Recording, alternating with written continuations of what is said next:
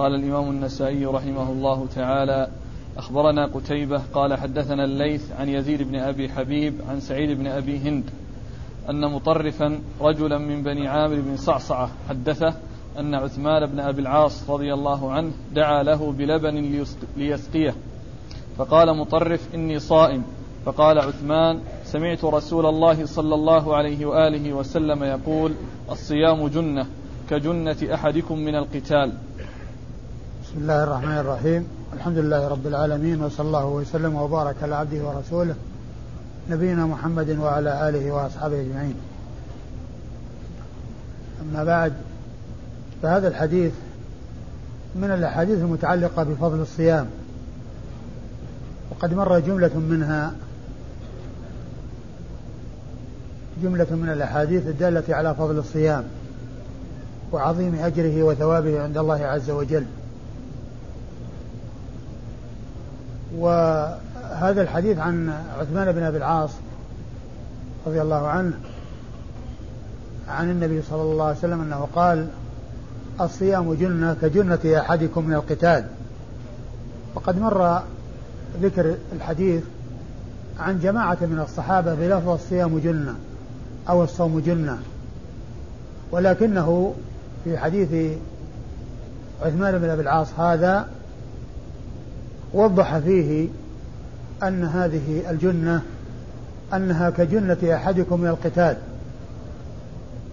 ففيه تشبيه المعقول بالمحسوس وتشبيه المعنوي بالمشاهد المحسوس لأنه ذكر أن الصيام جنة أي وقاية فهو وقاية من النار ووقاية من الوقوع في المعاصي والانغماس في الشهوات التي تفضي إلى سخط الله عز وجل ومقته. وفي هذا الحديث إيضاح أنه كجنة أحدكم من القتال كما أن الإنسان وهو يقاتل في سبيل الله عز وجل يتخذ الجنة وهي السترة والوقاية التي تقيه السهام التي تكون من الأعداء حيث لا يؤثر ذلك بحيث يقع السهم على الجنة فلا ينفذ في جسم الإنسان فهو ستر ووقاية. شبه الصوم وأنه وقاية من النار ووقاية من المعاصي بالجنة التي يستتر بها في الجهاد في سبيل الله ويتقى بها سهام الأعداء. فالحديث سبق أن مر من وجوه عديدة عن جماعة من الصحابة بلفظ الصوم جنة والصيام جنة وهنا فيه زيادة الإيضاح والبيان وأنها كجنة أحد المجاهدين من في القتال أي من سهام الأعداء. والحديث واضح الدلالة على فضل الصيام وأن شأنه عظيم وفضله عظيم عند الله سبحانه وتعالى. وأما إسناد الحديث فيقول النسائي أخبرنا قتيبة. قتيبة هو ابن سعيد ابن جميل ابن طريف البغلاني وبغلان قرية من قرى بلخ وهو ثقة أخرج له أصحاب الكتب الستة. عن عن الليث. عن الليث بن سعد المصري. وهو ثقة فقيه. أخرج له أصحاب الكتب الستة. عن يزيد بن أبي حبيب. عن يزيد بن أبي حبيب المصري. وهو ثقة ثبت يرسل وحديثه أخرجه أصحاب الكتب الستة. عن سعيد بن أبي هند. عن سعيد بن أبي هند وهو ثقة أخرج له أصحاب الكتب الستة. عن مطرف. عن مطرف وهو ابن عبد الله بن الشخير. وهو ثقة أخرج له أصحاب الكتب الستة. عن عثمان بن أبي العاص. عن عثمان بن أبي العاص الثقفي الطائفي وهو وكان عامل رسول الله صلى الله عليه وسلم على الطائف وحديثه أخرجه مسلم وأصحاب السنن الأربعة. أخرجه مسلم وأصحاب السنن الأربعة. قال أخبرنا علي بن الحسين قال حدثنا ابن أبي عدي عن ابن إسحاق عن سعيد بن أبي هند عن مطرف أنه قال دخلت على عثمان بن أبي العاص فدعا بلبن فقلت إني صائم فقال سمعت رسول الله صلى الله عليه وآله وسلم يقول الصوم جنة من النار كجنة أحدكم من القتال. ثم ورد النسائي حديث عثمان بن, أبي العاص رضي الله عنه من طريق أخرى وفيه قوله جنة الصوم جنة أحدكم من النار. الأول فيه ذكر النار؟ لا. يعني ذكر في هذه الرواية جنة أحدكم من النار. الصوم جنة من النار. الصوم جنة من النار. كجنة كجنة أحد أحدكم من القتال. من القتال. الصوم جنة من النار يعني وقاية من النار. كجنة أحدكم من القتال. وهذا واضح الدلالة على المراد بالجنة وأنه جنة يكون جنة من النار. أن الصوم جنة يعني جنة من النار. يعني جاء في هذه الرواية توضيح الجنة وأنه وأنها الوقاية من النار. وأما المعنى الثاني الذي هو للجنة وأنه وأنه وقاية من المعاصي ووقاية من الانغماس في الشهوات التي تفضي المعاصي فيوضحه حديث مسعود وسيأتي يا معشر الشباب من استطاع منكم الباء فليتزوج فإنه أحسن للفرج وغض البصر ومن لم يستطع فعليه بالصوم فإنه له وجاء. ومن لم يستطع فعليه بالصوم فإنه له وجاء. يعني معناه أنه يعني يمنع من المعاصي لأن الإنسان عندما يأكل ويتنعم تكون عنده القوة وقوة الشهوة وإذا كان يصوم يضعف ذلك في نفسه وفي بدنه فلا يكون عنده القوة التي تكون وهو يأكل ويتنعم.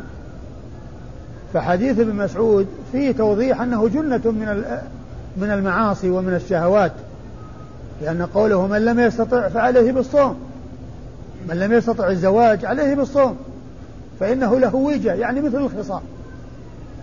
فهذا الحديث الذي معنا فيه توضيح الجنة وأنها من النار وحديث ابن مسعود فيه توضيح الجنة وأنها تكون من المعاصي.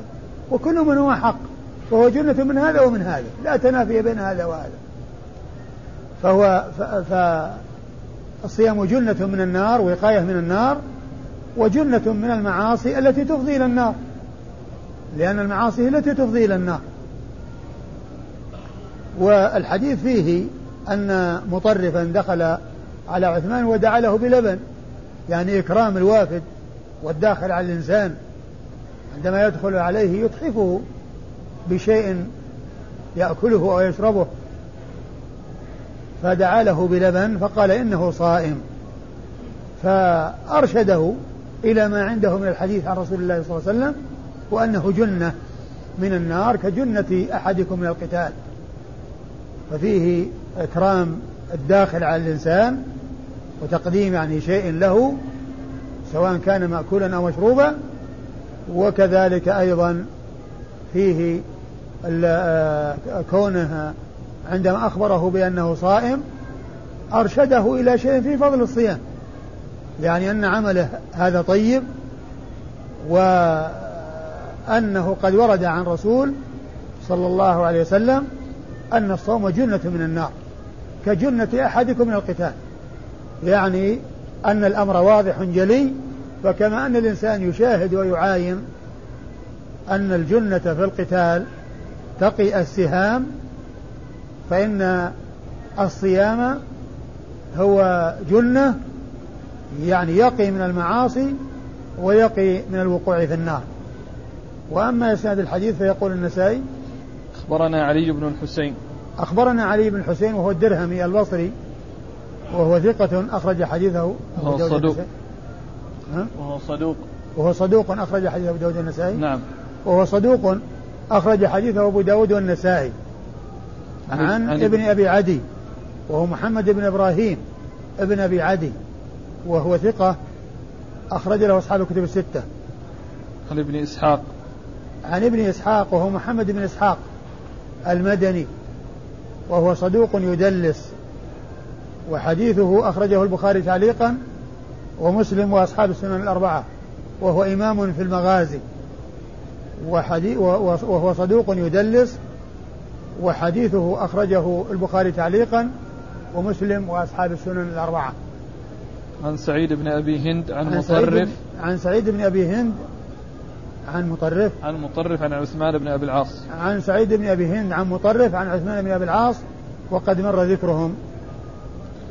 قال أخبرني زكريا بن يحيى قال حدثنا أبو مصعب عن المغيرة عن عبد الله بن سعيد بن أبي هند عن محمد بن إسحاق عن سعيد بن أبي هند أنه قال دخل مطرف على عثمان رضي الله عنه نحوه مرسل. ثم ذكر الحديث من طريق أخرى عن عن سعيد بن أبي هند.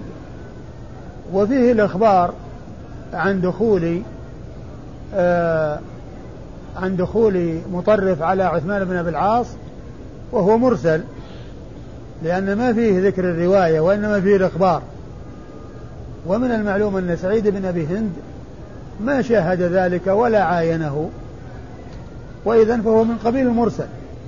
كونه يخبر أن فلان دخل على عثمان وأنه قال له يعني كذا وكذا هذا مرسل لأنه ليس ليس فيه اتصال بين سعيد بن أبي هند وبين عثمان بن أبي العاص وإنما هو إخبار عن عن حصول ذلك.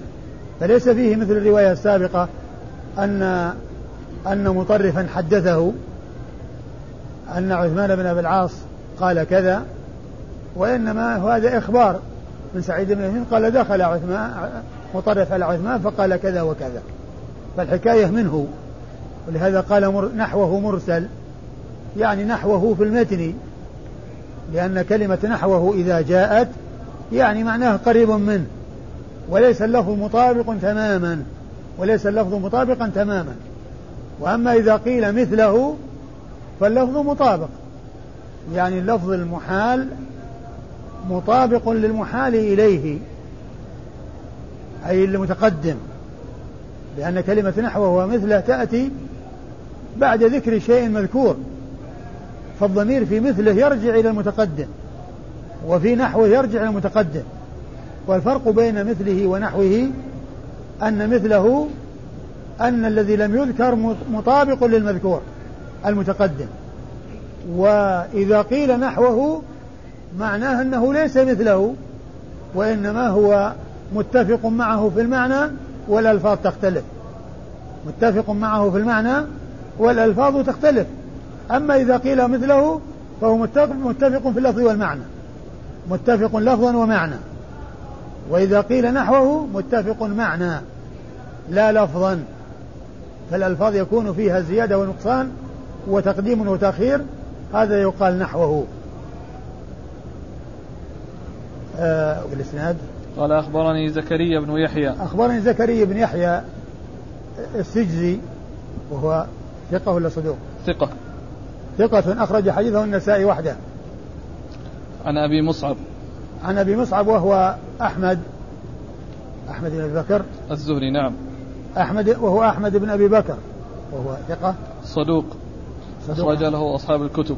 وهو صدوق أخرج له أصحاب الكتب الستة ومشهور بكنية أبو مصعب. أحمد ابن أبي بكر صدوق أخرج له أصحاب الكتب الستة. عن المغيرة. عن المغيرة بن عبد الرحمن المخزومي وهو صدوق أخرج له البخاري وأبو داود والنسائي وابن ماجه. وهو صدوق أخرج له البخاري وأبو داود والنسائي. وأبو داود والنسائي وابن ماجه يعني ما أخرج له مسلم ولا الترمذي. عن عبد الله بن سعيد بن أبي هند. عن عبد الله بن سعيد بن, سعيد بن أبي هند وهو صدوق أخرج له أصحاب الكتب الستة. عن محمد بن إسحاق عن سعيد بن أبي هند عن مطرف. عن محمد بن إسحاق عن سعيد بن أبي هند عن مطرف. عن عثمان. عن عثمان وقد مر ذكرهم ما هو عن مطرف وإنما فيه دخل عن مطرف. عن سعيد عن سعيد بن أبي هند لأن الإخبار إخبار بالواقع فالإسناد ينتهي إلى سعيد, إلى سعيد بن أبي هند. هو الباقي منه هو الباقي منه حكاية. لا يروي هو عن عن آه، مطرف وإنما فيه إخبار. يعني فالمتن منه هو. نعم. قال أخبرنا يحيى بن حبيب بن عربي. قال حدثنا حماد قال حدثنا واصل عن بشار بن أبي سيف عن الوليد بن عبد الرحمن عن عياض بن غطيف قال أبو عبيدة رضي الله عنه رسول الله صلى الله عليه وآله وسلم يقول الصوم جنة ما لم يخرقها. ثم أورد النسائي حديث أبي عبيدة عامر بن الجراح رضي الله تعالى عنه وأرضاه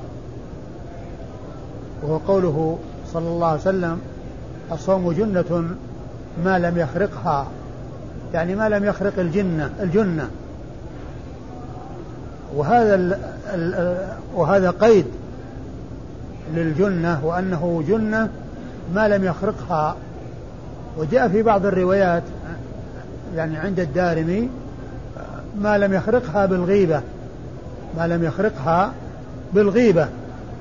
ومن المعلوم أن قوله ما لم يخرقها يعني بالمعاصي أو بشيء ينقص يعني الصيام ويخل في الصيام. وأما إطلاق أنه جنة فقد جاء في أحاديث كثيرة كما عرفنا. والذي في هذا الحديث هو زيادة هذا القيد وهو ما لم يخرقها يعني ما لم يخرق الجن الجنة. والإسناد؟ قال أخبرنا يحيى بن حبيب بن عربي. أخبرنا يحيى بن حبيب بن عربي البصري وهو ثقة؟ نعم. ثقة أخرج له مسلم وأصحاب السنة الأربعة. يروي عن حماد وحماد غير منسوب. وهو يدور بين حماد بن زيد وحماد بن سلمة. لكن المعروف أن يحيى بن أبي حبيب يحيى بن أبي حبيب يحيى بن حبيب بن عربي ما روى عن حماد بن سلمة بل روايته عن حماد بن زيد وحده.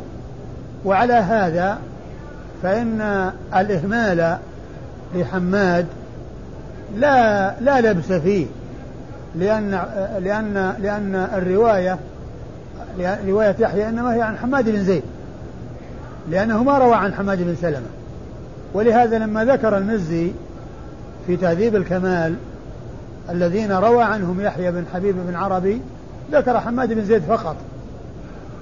ثم عقد فصلا بعد ترجمة حماد بن سلمة لأن حماد بن زيد وحماد بن سلمة تراجم متجاورة. لأن الزاي السين بعد الزاي على طول. فجاءت ترجمة حماد بن زيد بالنسبة ل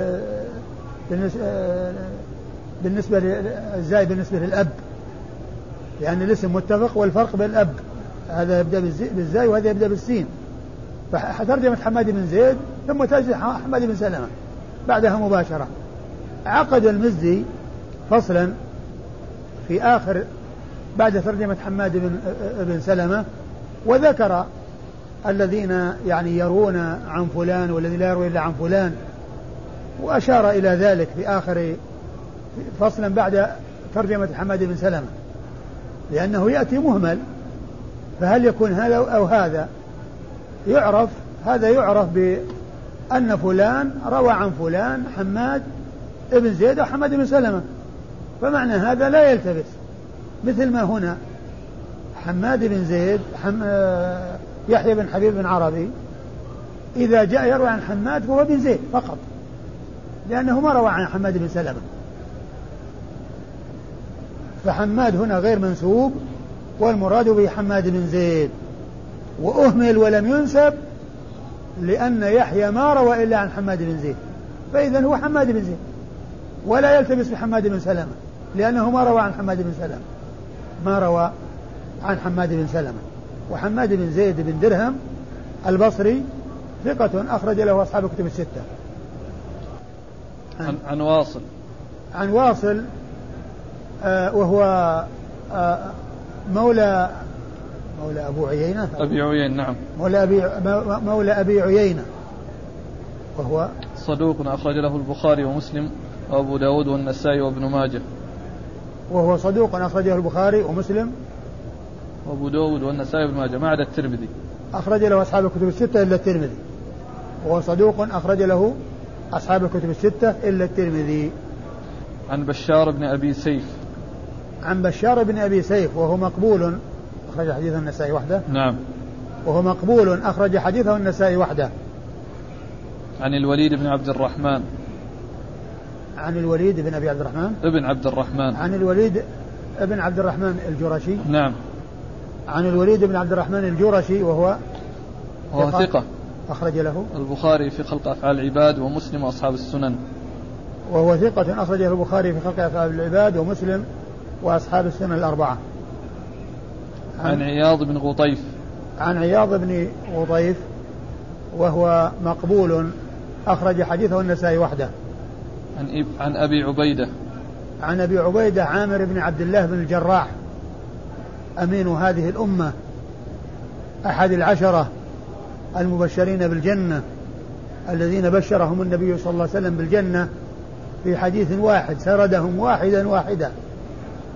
فقال أبو بكر في الجنة وعمر في الجنة وعثمان في الجنة وعلي في الجنة وعبد الرحمن بن عوف في الجنة وسعد بن أبي وقاص في الجنة وسعيد بن زيد في الجنة وطلحة في الجنة والزبير في الجنة وأبو عبيدة في الجنة. سردهم في حديث واحد وكل واحد قال عنه إنه في الجنة. ما قال فلان وفلان في الجنة وإنما قال فلان في الجنة وفلان في الجنة وفلان في الجنة حتى أتى على آخرهم. ولهذا قيل لهم العشرة المبشرين بالجنة. أطلق عليهم لقب العشرة. ولا يعني إطلاق العشرة عليهم أنه لم يبشر بالجنة أحد غيرهم بل قد بشر بالجنة غيرهم لكن غلب عليهم اللقب لأنهم بشروا بالجنة في حديث واحد. بشروا بالجنة في حديث واحد. فقيل فلان وفلان وفلان وفلان. وإلا فقد ثبت عن رسول الله صلى الله عليه وسلم التبشير بالجنة لعدد سواهم.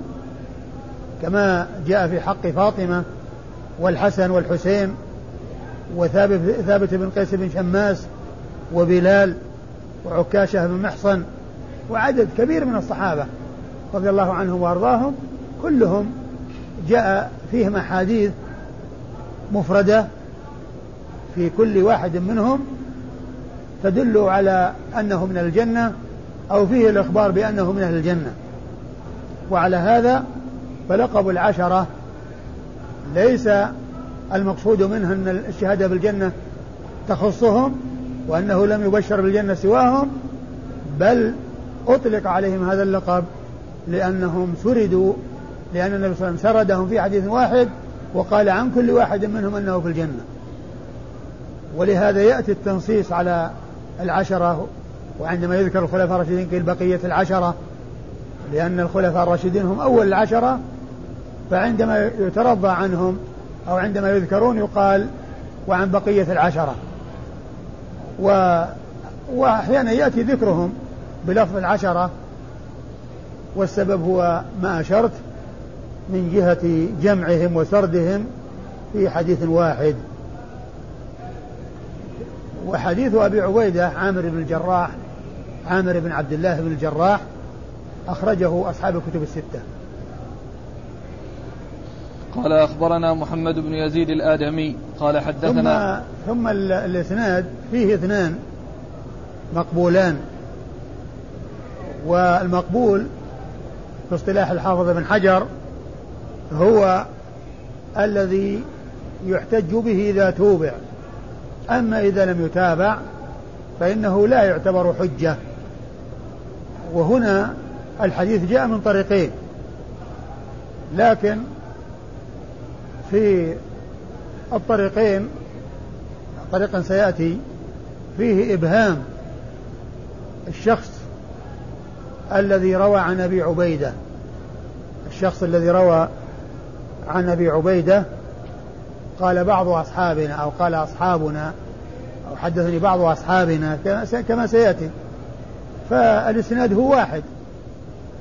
وقد ذكر الحافظ بن حجر في آخر التقريب في ذكر الأسماء المبهمة أو الذين أبهموا فقال يقال إنه غطيف. يعني الذي أبهم قال بعض أصحابنا قال يقال إنه عياض بن غطيف. هذا الذي معنا في الإسناد. وعلى هذا فالحديث الذي فيه ذكر القيد إذا كان ما جاء إلا من هذه الطريق فهو من قبيل ما لا يحتج به. إلا أن يأتي ما يعضده من طريق أخرى وال إيش نعم اللي بعده؟ اللي بعده؟ نعم لا حديث عائشة لأنه فصل بينهما بحديث الطريقان فصل بينهما بحديث آخر هو حديث عائشة قال أخبرنا محمد بن يزيد الآدمي قال حدثنا معن عن خارج بن سليمان عن يزيد بن رومان عن عروة عن عائشة رضي الله عنها عن النبي صلى الله عليه وآله وسلم أنه قال الصيام جنة من النار فمن أصبح صائما فلا يجهل يومئذ وإن امرؤ جهل عليه فلا يشتمه ولا يسبه وليقل إني صائم والذي نفس محمد بيده لخلوف فم الصائم أطيب عند الله من ريح المسك. إيش اللفظ الأول؟ كيف؟ إيش اللفظ الأول؟ الصيام جنة من نعم. النار. نعم. أورد النسائي حديث عائشة رضي الله عنها وهو دال على فضل الصيام من وجوه. أولا في قوله الصيام جنة من النار وفيه التنصيص على أنه جنة من النار وهو أحد المعنيين للجنة كما أشرت إليه آنفا يعني جنة من النار وجنة من المعاصي. يمنع من الوقوع في المعاصي بسبب الضعف. الذي يحصل للإنسان بسبب الصيام. فلا تكون عنده قوة شهوة التي قد يستعملها فيما لا يسوق وفيما هو محرم فيتبع الشهوات. والنار حفت بالشهوات. كما قال ذلك رسول الله صلى الله عليه وسلم حفت الجنة بالمكاره وحفت النار بالشهوات. ففيه التنصيص على أنه جنة من النار. وهذا يدل على فضل الصيام. فإذا أصبح أحدكم صائما فلا يجهل يعني لا يفعل أفعاله الجهل من الصياح والسب والشتم وما إلى ذلك وإنما عليه أن يكون هادئا وأن يكون ذا سكينة وذا هدوء ما يحصل منه إذا لأحد بالكلام عليه. وإن جهل عليه أحد فلا يقابله. وإن جهل عليه أحد فلا يقابله. وإنما يذكر نفسه ويذكر من يقابله بأنه صائم فيقول إني صائم. وذلك يمنعه من الرد بالمثل والمقابلة بالمثل. ثم قال والذي نفسي بيده هذا اللي بعده؟ نعم. والذي نفسي بيده لخلوف من الصائم أطيب عند الله من ريح المسك. وهذا أيضا يدل على فضل الصيام. وهذا أيضا يدل على فضل الصيام. وأن شأنه عظيم عند الله عز وجل. وقد مر ذلك في الأحاديث السابقة. يعني هذا المعنى وغيره أو هذا اللفظ وغيره من الألفاظ الدالة على فضل الصيام. قال أخبرنا محمد بن يزيد الآدمي. أخبرنا محمد بن يزيد الآدمي وهو ثقة؟ نعم. نعم. نعم ثقة. أخرجه النسائي؟ وحده نعم. ثقة أخرج حديثه النسائي وحده. عن معن. عن معن بن عيسى عن معن بن عيسى المدني صاحب الإمام مالك وقيل وهو ثقة ثبت قيل هو أثبت أصحاب مالك قيل هو أثبت أصحاب مالك وحديثه أخرجه أصحاب الكتب الستة. عن خارجة بن سليمان. عن خارجة ابن عبد الله بن سليمان وهو صدوق له أوهام أخرج له الترمذي والنسائي. وهو صدوق له أوهام أخرج حديثه الترمذي والنسائي. عن يزيد بن رومان. عن يزيد بن رومان وهو ثقة أخرج حديثه أصحاب الكتب الستة. عن عروة عن عائشة.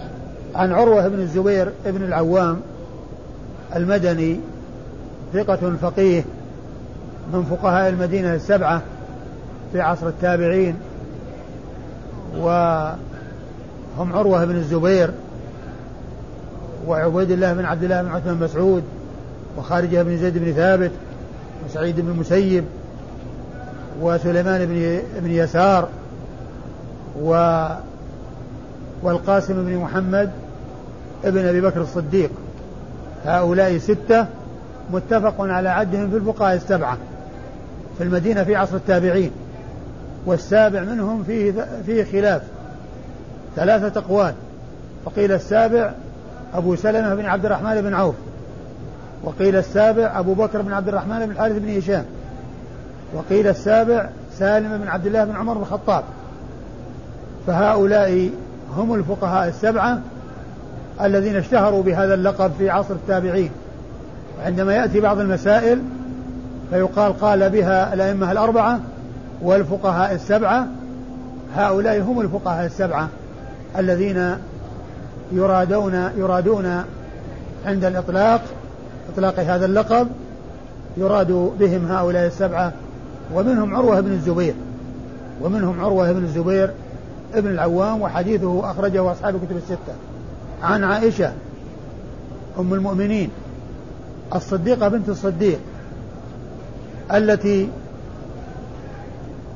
حفظت الكثير من سنة رسول الله صلى الله عليه وسلم لا سيما الأمور التي تتعلق بين الرجل وأهل بيته والتي تتعلق بالبيوت والتي لا يطلع عليها إلا النساء روت الكثير وحفظت الكثير فهي من أوعية السنة وحفظت السنة رضي الله تعالى عنها وأرضاها. وقد رميت بالإفك وأنزل الله براءتها في آيات تتلى من سورة النور. وهذا فيه بيان عظيم شأنها. وأن الله تعالى أنزل فيها قرآنا يتلى في براءتها. ومع ما هي فيه من المنزلة الرفيعة ومع ما فيه من مع ما حصل لها من الشرف في الدنيا بكونها زوجة الرسول صلى الله عليه وسلم وهي زوجة في الدنيا والآخرة رضي الله عنها وأرضاها وأمهات المؤمنين زوجاته في الدنيا والآخرة.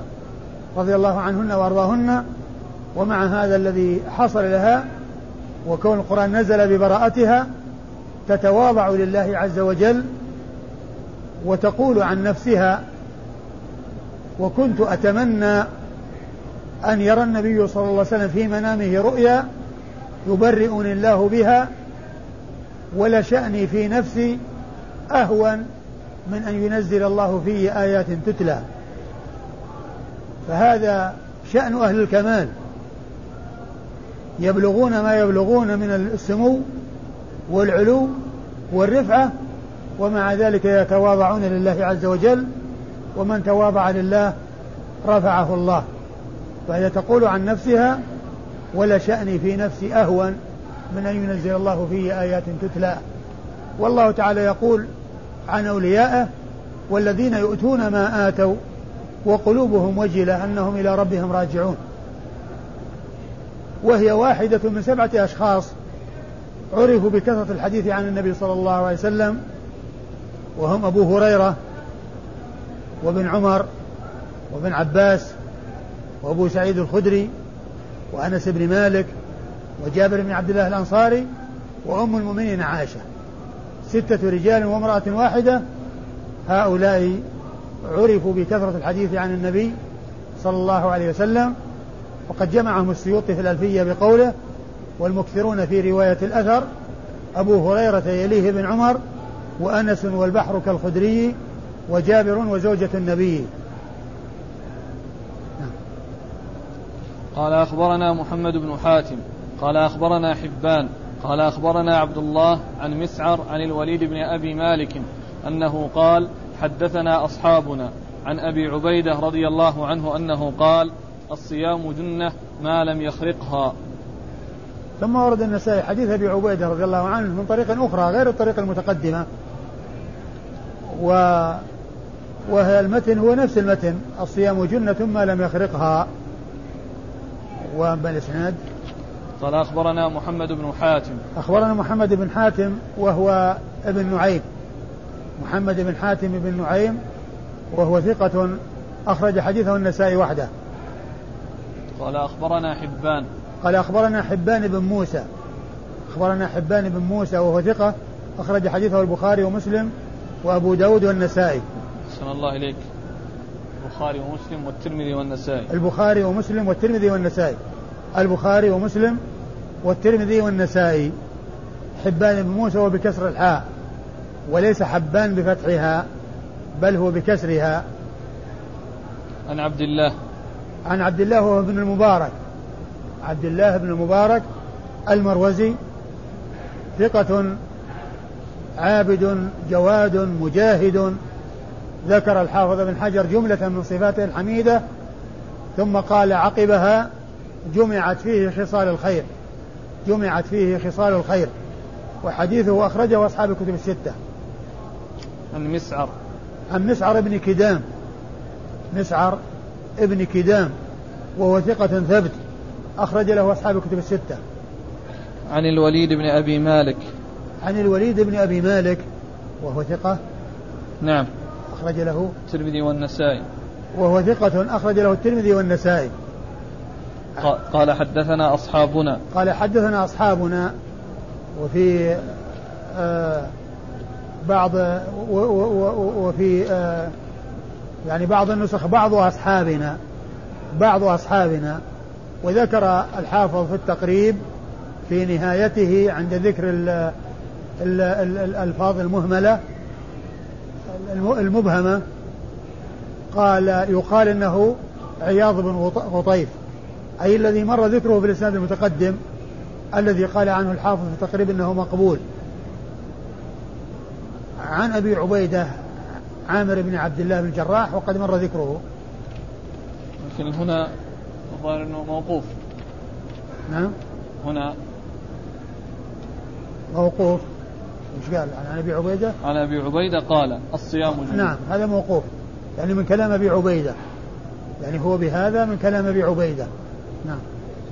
قال أخبرنا علي بن حجر قال حدثنا سعيد بن عبد الرحمن عن أبي حازم عن سهل بن سعد رضي الله عنهما عن النبي صلى الله عليه وآله وسلم أنه قال للصائمين باب في الجنة يقال له الريان لا يدخل فيه أحد غيرهم فإذا دخل آخرهم أغلق من أغلق من دخل فيه من دخل من دخل فيه شرب ومن شرب لم يظمأ أبدا.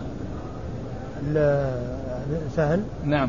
رضي الله تعالى عنه وهو من أحاديث فضل الصيام. وفيه أن للصائمين بابا في الجنة يقال له الريان. يدخل منه الصائمون. فإذا دخلوا أغلق من شرب من دخل فيه شرب. من دخل فيه شرب ومن شرب لم يظمأ أبدا. إيش بعده؟ انتهى. انتهى. فالحديث دال على فضل الصيام وهو أن أن الجنة من أبوابها باب يقال له الريان وأطلق عليه الريان يدخل منه الصائمون لأن فيه ما يقابل العطش وما يشعر بعدم العطش لأنهم لما عطشوا أنفسهم لله لما عطشوا أنفسهم لله بالصيام فالله تعالى يثيبهم بأن يدخلهم من باب يقال له الريان يعني فيه الري الذي هو ضد العطش وأن من دخل منه شرب ومن شرب لم يظمأ أبدا. ولا يعني هذا أن من دخل من الأبواب الأخرى لا يشرب فإن من دخل الجنة يحصل فيها ما لا عين رأت ولا أذن سمعت ولا خطر على قلب بشر. لكن لعل معنى ذلك أنهم يدخلون أنهم من حين دخولهم أو عند الدخول يحصل لهم ذلك. لأنهم كانوا عطشوا أنفسهم فيبادرون بالشرب. ولا يعني ذلك أن الشرب لهم وحدهم وأنه لا يشرب إلا الصائمون بل من دخل الجنة حصل فيها ما يحصل من النعيم. شرب وأكل وتنعم ما لا يخطر على البال. ولا يقع في الخيال. فإن في الجنة ما لا عين رأت ولا أذن سمعت ولا خطر على قلب بشر كما قال ذلك رسول الله صلوات الله وسلامه وبركاته عليه. وإذا فالحديث واضح الدلالة على فضل الصيام. والإسناد؟ قال أخبرنا علي بن حجر. أخبرنا علي بن حجر بن إياس السعدي المروزي ثقة حافظ أخرج حديثه البخاري ومسلم والترمذي والنسائي. عن سعيد بن عبد الرحمن. عن سعيد بن عبد الرحمن الجمحي وهو صدوق له أوهام. أخرج له البخاري في خلق أفعال العباد ومسلم وأبو داود والنسائي وابن ماجه. وهو صدوق له أوهام أخرج حديثه البخاري في خلق أفعال العباد ومسلم نعم. و وأبو داود والنسائي وابن ماجه. وأبو داود والنسائي وابن ماجه يعني ما خرج له الترمذي. ولا البخاري في الصحيح. عن أبي حازم. عن أبي حازم سلمان سلمان الأشجعي وهو ثقة أخرج له أصحاب الكتب الستة. أليس سلمة بن دينار؟ سلمة بن دينار متأخر من الطبقة السادسة أو السابعة وأما ذاك من الطبقة الثانية وهذا يروي عن سالم بن سعد. في يعني أحد نص عليه؟ أنا ما رأيت نصوص تمييز لكن سلمة بن دينار متأخر لأنه من الطبقة السادسة أو السابعة. وأما هذا من الطبقة الثانية أو الثالثة. طبعا هذا يروي عن الصحابة يروي عن سهل بن سعد. فالذي يظهر أنه هذا إلا إذا كان ذاك أنه يعني مدرك ما ما أدري. أنا ما قرأت في ترجمة في تراجمهم لكن فهمت من بعد الطبقة ومن قرب الطبقة أنه وكل منهما ثقة. لا سلمة بن دينار ولا سلمان الأشجعي. عن سهل بن سعد. آه عن سهل بن سعد الساعدي وهو أبو العباس سهل بن سعد الساعدي. ويقال إنه ليس في الصحابة أحد كنيته أبو العباس إلا إلا سهل وعبد الله بن عباس. فإن كل منهما كنيته أبو العباس ويقال إنه ليس في الصحابة من كنيته أبو العباس سوى هذين الاثنين وهما سهل بن سعد الساعدي وعبد الله بن عباس بن عبد المطلب ابن عم رسول الله صلى الله عليه وسلم. وسهل بن سعد الساعدي آه، أخرج حديثه أصحاب الكتب الستة. قال أخبرنا قتيبة قال حدثنا يعقوب عن أبي حازم أنه قال حدثني سهل قال إن في الجنة بابا يقال له الريان يقال يوم القيامة أين الصائمون هل لكم إلى الريان من دخله لم يظمأ أبدا فإذا دخلوا أغلق عليهم فلم يدخل فيه أحد غيرهم ثم ورد النسائي حديث سالم بن سعد من طريق أخرى وهو مثل مثل الذي قبله. يعني من أن الجنة فيها باب وقال له الريان ينادى الصائمون ويدخلون معه وإذا دخلوا أغلق لا يدخل معه سواهم وأن من شرب من دخله شرب من شرب لم يظمأ أبدا فهو مثل ما تقدم دال على فضل الصيام والإسناد. قال أخبرنا قتيبة. أخبرنا قتيبة وقد مر ذكره. قال حدثنا يعقوب. قال حدثنا يعقوب يعقوب بن عبد الرحمن القاري. نعم يعقوب بن عبد الرحمن القاري المدني. يعقوب بن عبد الرحمن القاري المدني وهو ثقة أخرج له أصحاب الكتب إلا إلا ابن ماجه. وهو ثقة أخرج له أصحاب الكتب الستة إلا ابن ماجه. عن أبي حازم عن سهل. عن أبي حازم عن سهل وقد مر ذكرهما. لم يرفعه إلى النبي صلى الله عليه وسلم. نعم وهنا وهنا موقوف. وهنا وهو, وهو هنا موقوف. وقد تقدم أنه مرفوع ولو لم يرفع فإن مثل هذا ليس للرأي فيه مجال لأنه أخبار عن أمر مغيب.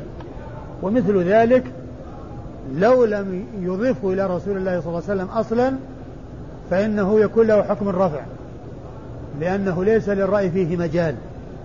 لأن إخبار عن الجنة فيها باب وأن يدخل الصائمون ومن دخل شرب. يعني هذا لا يقال بالرأي وإنما يقال عن طريق الوحي وعن طريق التلقي عن رسول الله. صلى الله عليه وسلم. قال أخبرنا أحمد بن عمرو بن السرح والحارث بن مسكين قراءة عليه وأنا أسمع عن ابن وهب أنه قال أخبرني مالك ويونس عن ابن شهاب عن حميد بن عبد الرحمن عن أبي هريرة رضي الله عنه عن رسول الله صلى الله عليه وآله وسلم أنه قال من أنفق زوجين في سبيل الله عز وجل نودي في الجنة يا عبد الله هذا خير.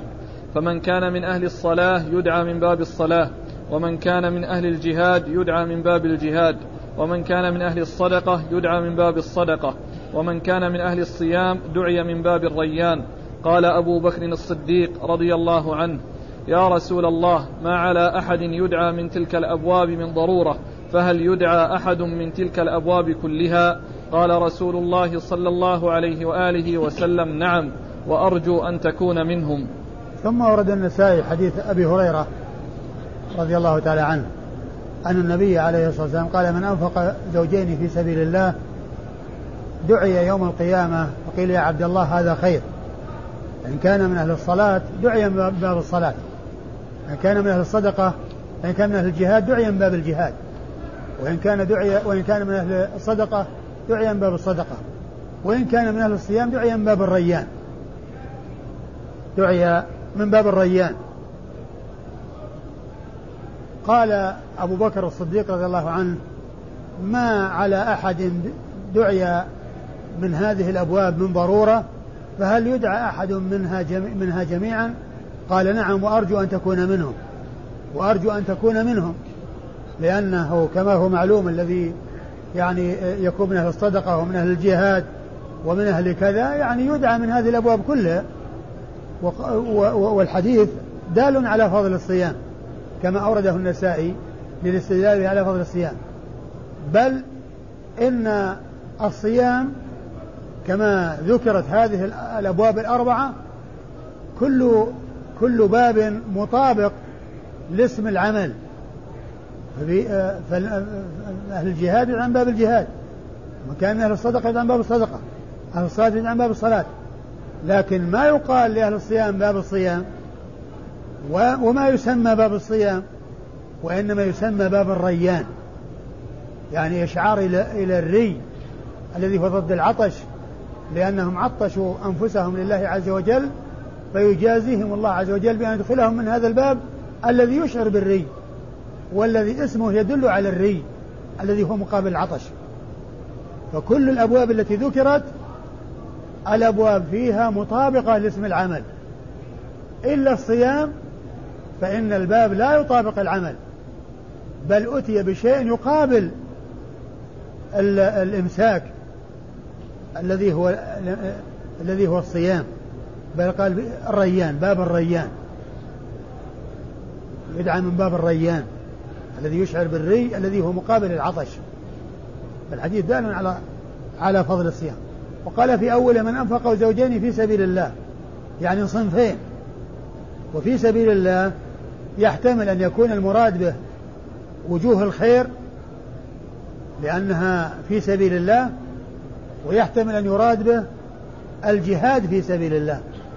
لأنه هو الذي يطلق عليه لا سيما إذا ذكر معه من وجوه الخير مثل ما جاء في قسمة الصدقات إنما الصدقات للفقراء والمساكين والعاملين عليها والملف قلوبهم وفي الرقاب والغارمين وفي سبيل الله وابن السبيل فسبيل الله مراد الجهاد.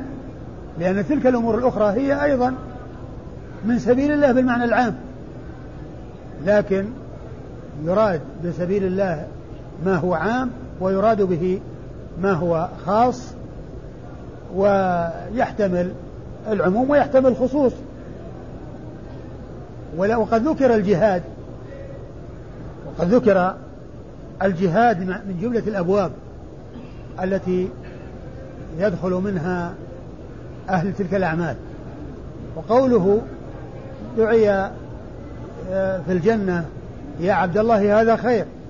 يعني هذا العمل الذي عمله هو خير وهو يدعى يعني إذا كان من أهل العمل الفلاني يكون من الباب الفلاني وهكذا. قال أبو بكر رضي الله عنه ما على من دخل من من هذه الأبواب من ضرورة؟ يعني من أهل الإنسان إذا دخل الجنة من أي باب؟ فهذا خير وفضل عظيم من الله عز وجل. لكن هل يدعى أحد من الأبواب كلها؟ قال نعم وأرجو أن تكون منهم وأرجو أن تكون منهم. و و ومعنى ذلك أنه إذا فعل وجوه الخير فهو يدعى من هذه الوجوه وأبو بكر رضي الله عنه وأرضاه ممن فعل تلك الوجوه. ولهذا جاء في حديث عن النبي عن عنه, عنه أن الرسول سأل سأل من تصدق من عاد مريضا من كذا وكلها يقول أبو بكر أنا. يعني يوم من الأيام الرسول سأل أصحابه من فعل كذا من فعل كذا من فعل كذا من فعل كذا وكل واحد منها يقول أبو بكر أنا. زار زار مريض وتصدق وعمل كذا أسئلة وكلها يقول أنا. وهذا يبين يعني هذا الذي قاله الرسول صلى الله عليه وسلم هنا وأرجو أن تكون منهم لأنه يفعل في وجوه الخير. لأنه كان يفعل وجوه الخير بل هو أحرص الناس على كل خير بعد رسول الله صلى الله عليه وسلم وأسبق الناس وهو خير الناس وأفضل الناس على الإطلاق. ما وطئ على الأرض بعد الأنبياء والمرسلين أفضل من هذا الرجل العظيم أبو بكر الصديق رضي الله عنه وأرضاه. قال أخبرنا أحمد بن عمرو بن السرح والحارث بن أخبرنا مسكين. أحمد بن عمرو بن السرح وهو أبو الطاهر المصري وهو ثقة أخرج له الإمام مسلم وأبو داود والنسائي وابن ماجه. أخرج له مسلم وأبو داود والنسائي وابن ماجه. والحارث بن والحارث مسكين بن مسكين المصري وهو ثقة أخرج حديثه أبو داود والنسائي. قراءة عليه وأنا أسمع. قراءة عليه وأنا أسمع. يعني معناه أن أن ال- ال- أخذه عن الحارث المسكين أنه يقرأ عليه وهو يسمع. فهو الذي يسمى العرض. الذي يعني أما يعرض هو أو يعرض غيره وهو يسمع. الشيخ يسمع والحاضرون يسمعون مع القارئ. نعم. عن ابن وهب. عن وهب عبد الله بن وهب المصري ثقة فقيه أخرج حديث أصحاب الكتب الستة. عن مالك ويونس.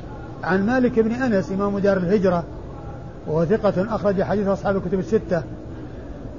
وقال عنه الحافظ بن بن حجر آه، رأس المتقنين وكبير المثبتين أو المثبتين. يعني معناه أنه في القمة في الثقة والعدالة. ويونس. قال هو رأس المتقنين. و ويونس بن يزيد الأيلي ثم المصري. وهو ثقة أخرج حديث أصحاب الكتب الستة. عن ابن شهاب. عن نعم. عن ابن شهاب وهو محمد بن مسلم بن عبيد الله بن شهاب الزهري. وهو ثقة فقيه. أخرج حديث أصحاب الكتب الستة. عن حميد بن عبد الرحمن. عن حميد بن عبد الرحمن بن عوف.